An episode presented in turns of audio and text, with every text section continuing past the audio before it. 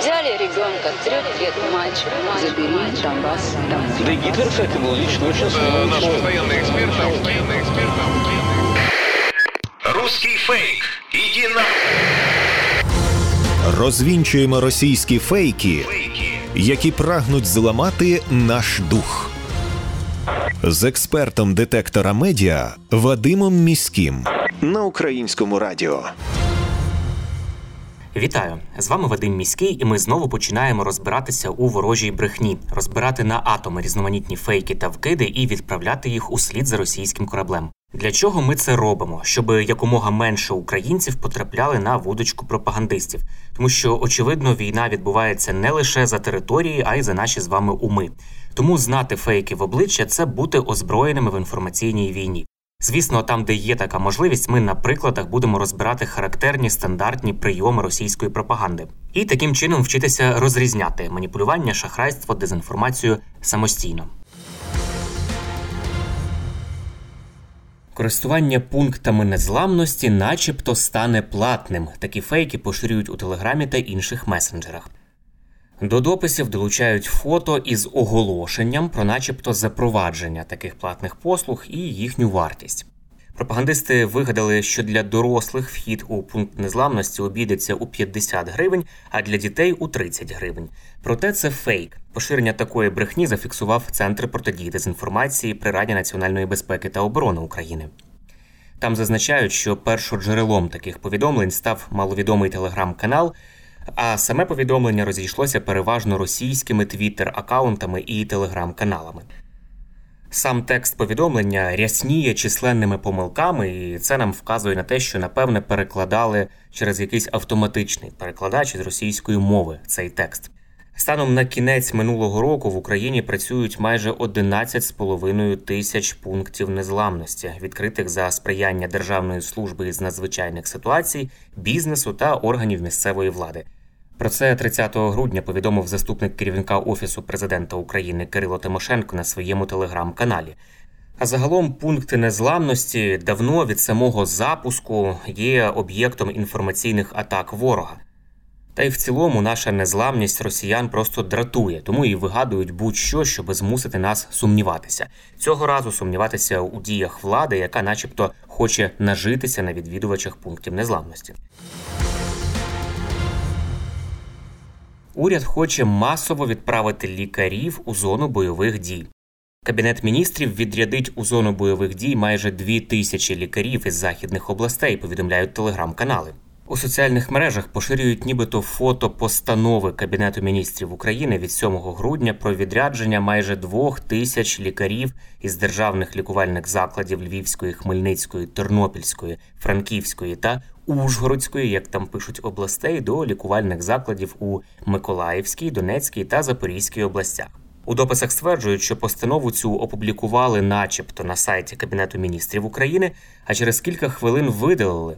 Проте, як ми з'ясували, це не відповідає дійсності. Кабмін, як виявилось, такої постанови не ухвалював, а фото документа, який поширюють в телеграмі, створили у графічному редакторі. Фактчекери проекту VoxCheck зазначили, що у фейковому документі дуже багато помилок. Для прикладу, Закарпатська область, зазначена як Ужгородська, Порушені норми офіційного діловодства, загалом багато помилок. Очевидно, редактор жоден цей документ не вичитував, чого просто не може статися в органах влади українських. На сайті Кабінету міністрів аналітики спробували знайти постанову за номером, який наводять пропагандисти 1363.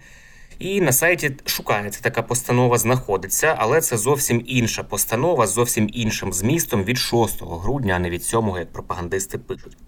Фейкові документи подібні у мережі поширюють просто систематично. Ймовірно, у такий спосіб намагаються посіяти недовіру до дій органів влади. Раніше я вже нагадаю, ми говорили з вами про фейк, фейковий проект закону, який дає змогу без причини вимикати усім мобільний зв'язок та інтернет. Також це виявилося неправдивою інформацією. Ми присвятили один із наших попередніх випусків. Російська цензурна машина закручує гайки усе тугіше. Тамтешні медіа зобов'язали писати про зростання рейтингу Путіна та успішну війну проти НАТО у підсумкових матеріалах за 2022 рік. Кремль розіслав російським медіа методичку про те, як писати про підсумки року. За даними видання Медуза, насамперед російським змі рекомендується наголосити, що Путін, розв'язуючи війну, рятував Росію від нападу НАТО та України. Також є теза, що із 2014 року західні країни, начебто, збиралися розділити та підкорити російський народ. Війну, тобто спецоперацію, як вони її називають, потрібно називати лише успішною із прикладами досягнення цілей. Приріст земель, тобто окупованих територій, це один із таких прикладів, які вони намагаються пропіарити. А от про поразки на фронті у методиці зовсім не згадують. Загалом нова методичка пропагандистів поділена на чотири частини із назвами Головне, посилення Росії, СВО, тобто так звана спеціальна військова операція, та новий світопорядок. У розділі посилення Росії рекомендується писати про те, наскільки високий став рейтинг Путіна, та про безумовну буцімто підтримку спецоперації росіянами. У розділі Новий світопорядок йдеться про те, що медіа мусять розповідати про Росію як про лідера країн, які не визнають винятковість заходу, і називати її лідером справедливого, демократичного і багатополярного світу. Європі Путін при цьому дає шанс схаменутися і перестати бути васалом США. У розділі про так звану спеціальну військову операцію автори методички зазначають, що російська армія успішно, начебто, досягає мети із демілітаризації та денацифікації України, посилаючись на брехню із брифінгів Міністерства оборони Росії. Утім, тут же пропагандистам рекомендують обмовитися, що Росія воює не з Україною, а з НАТО, найпотужнішою військовою машиною в історії людства, яка, однак, не зламала російську армію, кажуть вони. Усе це найпоширеніші тези російської дезінформації за останні 10 місяців. Пропаганда постійно намагається переконати і самих росіян, і весь світ, що вона бореться із НАТО, начебто, для того, щоб виправдовувати, хоч якось поразки, яких е, завдала Росії українська армія. Також пропагандисти стверджують, що рейтинг Путіна зростає, а всі росіяни підтримують війну. Але насправді реальна картина, навіть із досліджень підконтрольних Росії соціологічних служб, є кардинально протилежною. Рейтинг Путіна падає, і кількість прихильників війни зменшується. От, власне, із великих соціологічних компаній у Росії тільки Левада Центр публікує регулярно дані про ставлення росіян до війни. А від двох інших крупних компаній це наближені до Кремля фонд громадської думки і ВЦИОМ, такі опитування публікують нерегулярно і дуже вибірково. Проте є два незалежних від Кремля проекти Russian Field і Хроніки, які досліджують е, ставлення росіян до війни в Україні. Кажуть вони наступне, що пік підтримки воєнних дій російським населенням припав на період із березня по квітень минулого року. А вже до осені сформувалася тенденція падіння такої підтримки. Автори дослідження наводять дані вересневого опитування Russian Field, згідно із яким так звана партія війни у Росії, тобто люди, які підтримують е, війну в Україні, значно зменшилася з 25% до 16%. і дещо зросла так звана партія миру з 23% до 27%.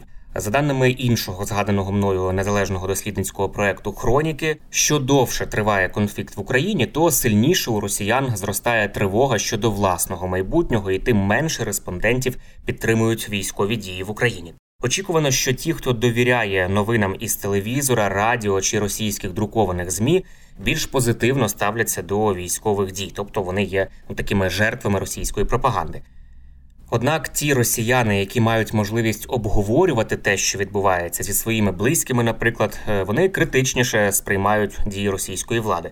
Кухонна розмова стає здебільшого антивоєнною, пишуть дослідники. Ті, хто орієнтується на соціальні мережі, дещо меншою мірою схильні підтримувати війну. А в світовій політиці Росія так само далека від лідерських позицій, як її найближчі партнери Сирія, Іран, Куба та Венесуела і завдяки санкціям, які ввели проти Росії десятки країн світу, е, вона все більше стає залежною від справді впливових країн насамперед від Китаю. Тому щоб не брехала російська пропаганда у своїх методичках, ми на щастя маємо дані, які дозволяють нам більш об'єктивно оцінити ситуацію і можливість критичного осмислення реальності, отримання достовірної інформації це одна із наших переваг, яка сьогодні допомагає Україні перемагати у цій війні. Це були головні фейки на сьогодні. Насамкінець нагадую, що не варто довіряти різного роду чуткам і пліткам. Усі напівсекретні панічні повідомлення, джерело яких неможливо точно встановити, мають у нас одразу вмикати червоне світло в голові, що таку інформацію потрібно перевірити. Як правило, за такими неконкретними джерелами та емоційним панічним викладом ховаються інформаційно-психологічні операції ворога, який прагне нас деморалізувати.